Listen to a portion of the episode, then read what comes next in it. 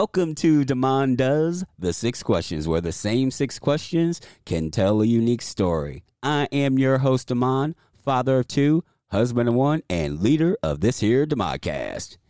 My next guest is an award winning fiction writer, poet, and editor.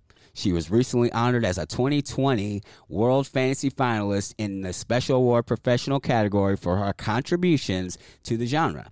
Her short story, Love Hangover, will appear in the upcoming anthology Slay Stories of the Vampire Noir. Please welcome Sheree Renee Thomas.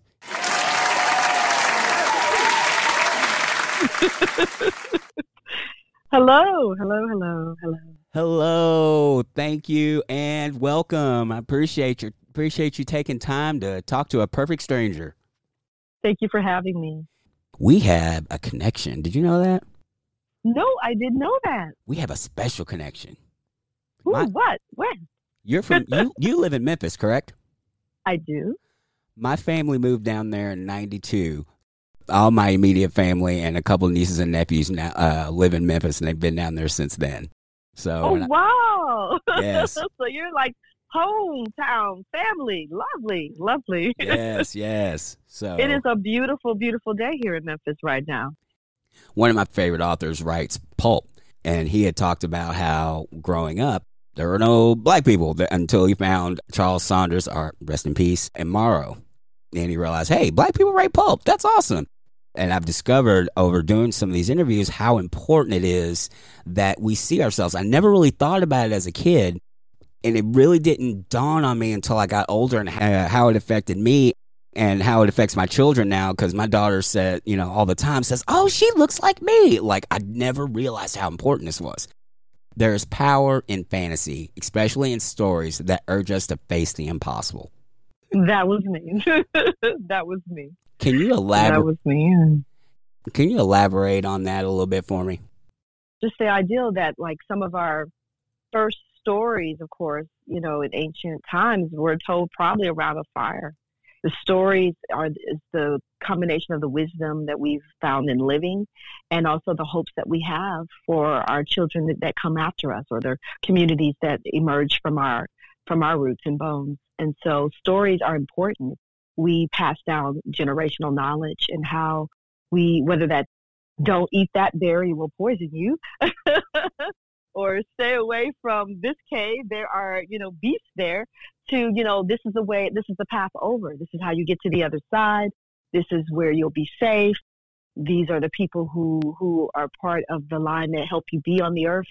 You know, this is how you do this thing. This is how you do this dance, the story. So if so much of the world is about storytelling and so much of our mission and political backgrounds and how we build nations and everything is also about narratives and stories, then if you never see yourself reflected in the storytelling, if you never see yourself as part of that line, it does something to you. It makes your world potentially smaller because you don't necessarily see you being reinforced in that that long ancient art of storytelling, which is so much a part of almost everything we do. You turn on the television and there are a million stories telling you to buy this thing, right? Or to, you know, take part in this action or this service. Everything is about storytelling. So yeah, you know, representation is important, even more so in the realm of the imagination, where it's just critical to your existence on the planet to be able to see yourself in other conditions, in other ways, in other paths, in other entities. You need that to solve problems. You need that to reflect, you know, make meaning out of the world. You need to be able to imagine. Um, we know, we recognize it in children. We sort of kind of stump it out of us a little bit as we are coming of age and tell you you're, you're an adult now. But so much of our relationships also are rooted in our ability to imagine things better and to make them better, and to work and make it better. Yes, your little girl was, was me, and my little girls that are now young women now. We need to see ourselves. Boys need to see themselves, everyone in between, everyone beyond. You need to have representation to reaffirm that humanity in you. I'm thinking about the children's books that I saw, the few children's books that had black people in them, Nikki Grimes and Lucille Clifton, uh, works by Sonia Sanchez, and books that had, you know, Virginia Hamilton, Walter D. Myers, and even the illustrations by Leo and Diane Dillon. They made a point of making sure that we were a part of those beautiful illustrations. I can look back and see myself with my brothers. You know, I can go on and on about that, so I won't. But reading Octavia Butler's Kindred clicked the light in my mind as well, because at that point, a field that I had been reading as a kid, kind of moved in and out of as a teen, I kind of stopped because I didn't see a lot of representation um, in it. And I started reading only Black books, particularly Black women's books. But when I was in college, professor assigned Kindred to us. And I realized it was written by a Black woman, this fantasy novel that involved time travel and the history of slavery in America. It just did something to me and totally changed my whole path and what I could imagine for myself. All right. Are you ready to answer the six questions? Oh, yeah. Question number one When did you know you wanted to be a writer? When I was a kid, I wanted to be a writer because I loved all the stories that my grandparents would tell us and their neighbors. They would come and tell us tank tales that would give us chills. They would scare the living daylights out of us. And then some of the stories, some of them were like scary ghost stories from the country, right? Others were like scary ghost stories, or not ghost stories, you know, real stories of history that they experienced that scared the life out of us too, but also made us think kind of differently about the world. And I was always given books by my mom and my dad, so I just put the two together. I wanted to write you know, work that other people would read, but that would make people think and feel the way the stories that I had been told would make people think and feel. So it was just a combination. So I was writing on the backs of bills, on envelopes. if I was lucky, they would give me like a little tablet, a little blank notebook, and I would write in there. You know, I was doing all the things as a kid. So I just think that was a, a gift that I had early that I enjoyed. And it's also something I could do by myself with very little money and didn't require a, a big budget. It was perfect for me. Was it more of a straight line for you and you just knew what you were going to do and you did it? Or was there some detours along the way? No, it wasn't a straight line. It's like, it wasn't something that I thought I would do as a career necessarily because I'm coming from a working class family. My dad was in the Air Force. Both of my parents worked for the post office. And my mom retired from the post office. So they were civil servants. My whole thing was that the lesson I got was that if you're going to have this ability or have these skills, you need to have a practical career where you won't be poor. and so writing was not the thing that occurred to me. so I thought I actually was going to have a career in the sciences. It was the labs that cured me of that. I, was like, girl, please, you are not going to be sitting up in the lab for the rest of your life. No, you're not going to do that.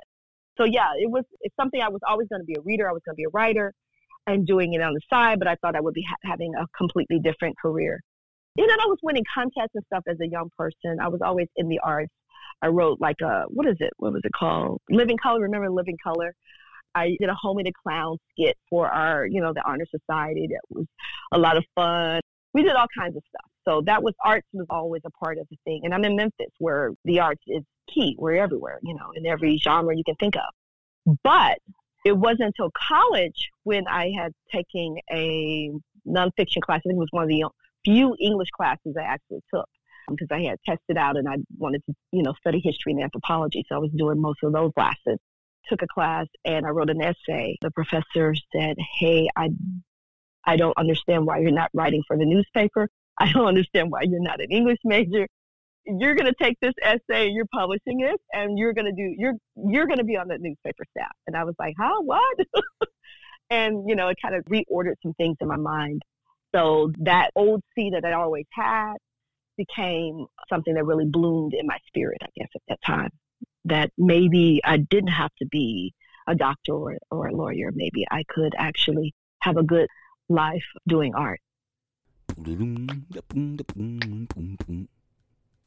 Question number two.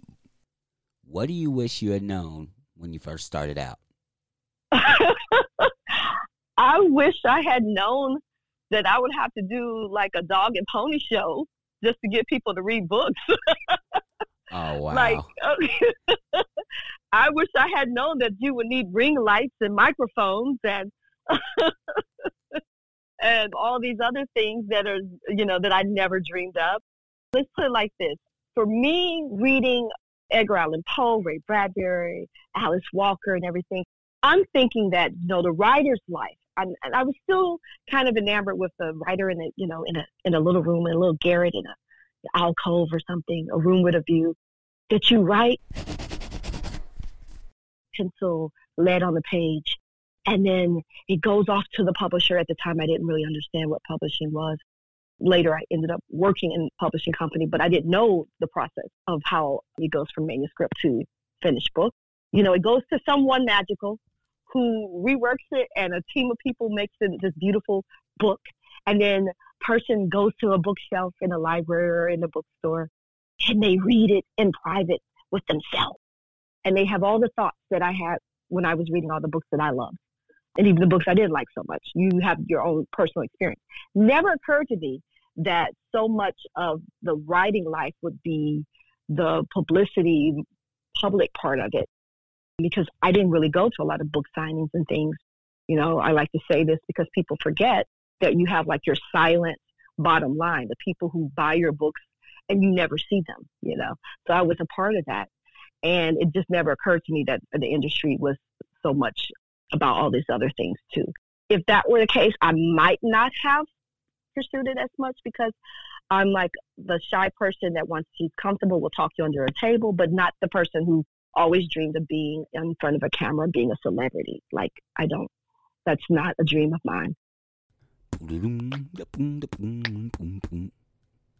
Question number three What is your go to order at your favorite hometown restaurant?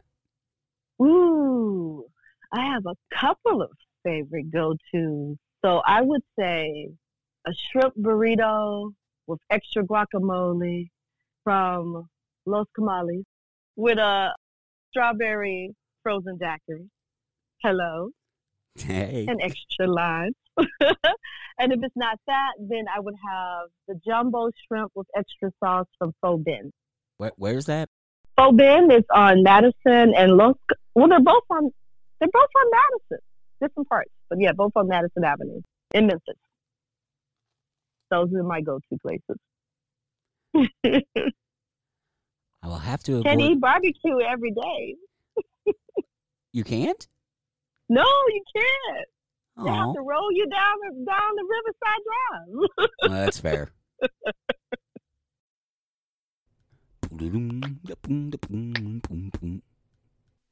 Question number four. What are you curious about? What am I curious about? Like that's the thing that I'm curious about. I don't want to find out about anytime soon. I'm curious about what happens next after we leave this mortal plane. I am curious about that, but I don't want to find out anytime soon. So there. Do you have any theories? I have theories, but you know, when you say stuff, you manifest it. So I'm just going to be quiet, sir. I'm trying to live my best life now. I think we return to all that is beautiful in creation. I think we return to the essence. Question number five. Is there anything I should have asked but didn't? Yeah, you should have asked me about my debut fiction collection, Nine Bar Blues Stories from an Ancient Future. Yeah, I'm excited about it. I have been writing short stories and poetry and the occasional essay for a good while and editing a lot of wonderful, amazing writers. I have two other um, really cool hybrid collections, hybrid in the sense that they're multi genre. They're short stories and poetry because that's just how my brain works.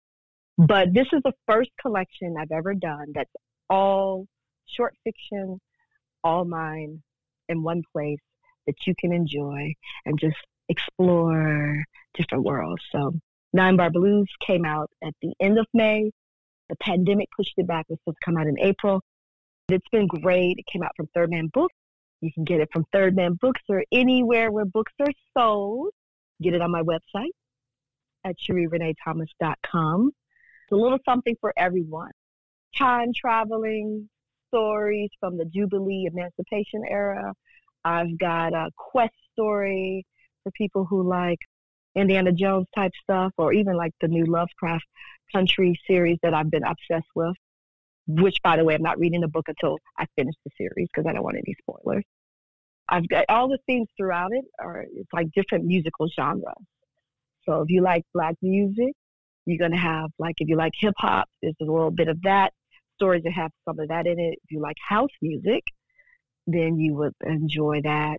Blues, funk, soul, all the themes, all the teams, as we say, are kind of threaded in there, even a little country. The stories are very different. So it's science fiction, fantasy, the marvelous real or magical realism, and some scary stuff because you know I have to do horror. How do you use hip hop in your stories? Oh, okay. So the character from Head Static is operating as a DJ. So people think that they are DJs, but they are something else. They're around at some of the most critical moments in Black music creation, and they have a very long lifespan. So we'll just put it like that. So they're in the middle of the scene. They're in the scene. My story for Slay, um, Love Hangover, is set in the the amazing nightclub scenes of the 1970s in the disco era. Very cool. Music seems to inform all of your writing. Is that the case, or am I just did I just extrapolate too much? Not all of the writing, but all of the writing in Nine Bar Blues for sure. and the character that's in Love Hangover is connected to the characters in Head Static. Question number six. If you could create a new holiday, what would it commemorate? That's such a great question. Let me think. It might be a holiday for for the unsung heroes among us, and each person will get to decide who and what that means. So it could be a person that is in your community doing amazing work. You know, it's not going to be the one that's always going to be pointed to or looked at, or it could be someone in your past in your family who is no longer with us. So it's like a combination Memorial Day, but also like a celebrate your everyday heroes day. And, and it just to remind us all of what it means to be good humans, good people on the earth. If I snapped my fingers and this became a national holiday tomorrow, not the actual celebration of it, but they, it, it got ratified tomorrow, who would be the first person you would honor?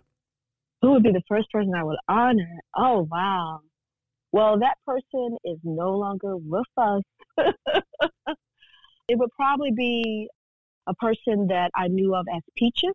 Peaches is a person who was possibly trans before we were having uh, public conversations about what that meant. I grew up as a little girl hearing, oh, first of all, I remember seeing Peaches.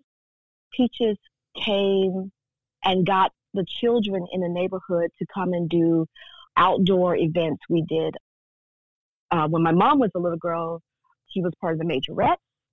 When I was a kid, Peaches did block parties with my grandfather and the other block leaders, elders who looked after the streets of North Memphis we did maypole festivals, which I saw again in like the Wicker Man and was like, hey, wait a minute, we were doing this in Memphis. I don't understand the connection. I had to go back and do research. But Peaches was an important, wonderful spirit in the community that always cared about children, made sure that we were safe, felt seen, visible, loved, and kept us out of a lot of trouble because she took the time to do that and to create those spaces for us even before we had access to the community centers and things like that, she would go and find us and make sure that we were occupied in a wonderful way. So I would celebrate Peaches. And I'm sure a lot of other Memphians have encountered or have their own stories about Peaches. And it's a person I hadn't thought about in a long time. And I realized I missed them. So thank you for that wonderful question. Hawk your wares, sell your stuff. do your marketing. Do my marketing. Oh yeah. Do your do your dog do your dog and pony show. the dog and pony and circus show. This is the Cirque du Soleil. This is the Afro Soul show. Go to visit me at www.sheree.renee.thomas.com. Um, S H E R E E R E N E E Thomas. My dad loved the E's. um, ShereeReneeThomas.com or follow me on um, Twitter at, at Black Pot Mojo. Um, and I'm on IG as well under Sheree Renee Thomas. So hey, yep. Black Black Pot Mojo. Okay. Thank you very much for your time. I appreciate you. Thank you, Damon. This was wonderful. Thank you. And I'm glad we have a Memphis connection. You got to holler when you get back to the city. absolutely. Absolutely. Thank you, dear listener, for tuning in. And if you enjoyed the show, take another two minutes, log on to Apple Podcasts or wherever you downloaded this, leave a five star rating and a review. It would help the show grow. Remember, you can contact me at Demond Does, all one word, on Facebook, Twitter, and Instagram. If you have a question or suggestion, you can also contact me at Demond Does, once again, all one word, at gmail.com. Next week's guest is one of the biggest reasons for last month's interviews. She's an educator, writer, and has a connection with my family, believe it or not. I'll be talking with the editor and driving force behind the anthology Slay Stories of the Vampire Noir, Nicole Givens Kurtz. So until next time, see hear it, speak it,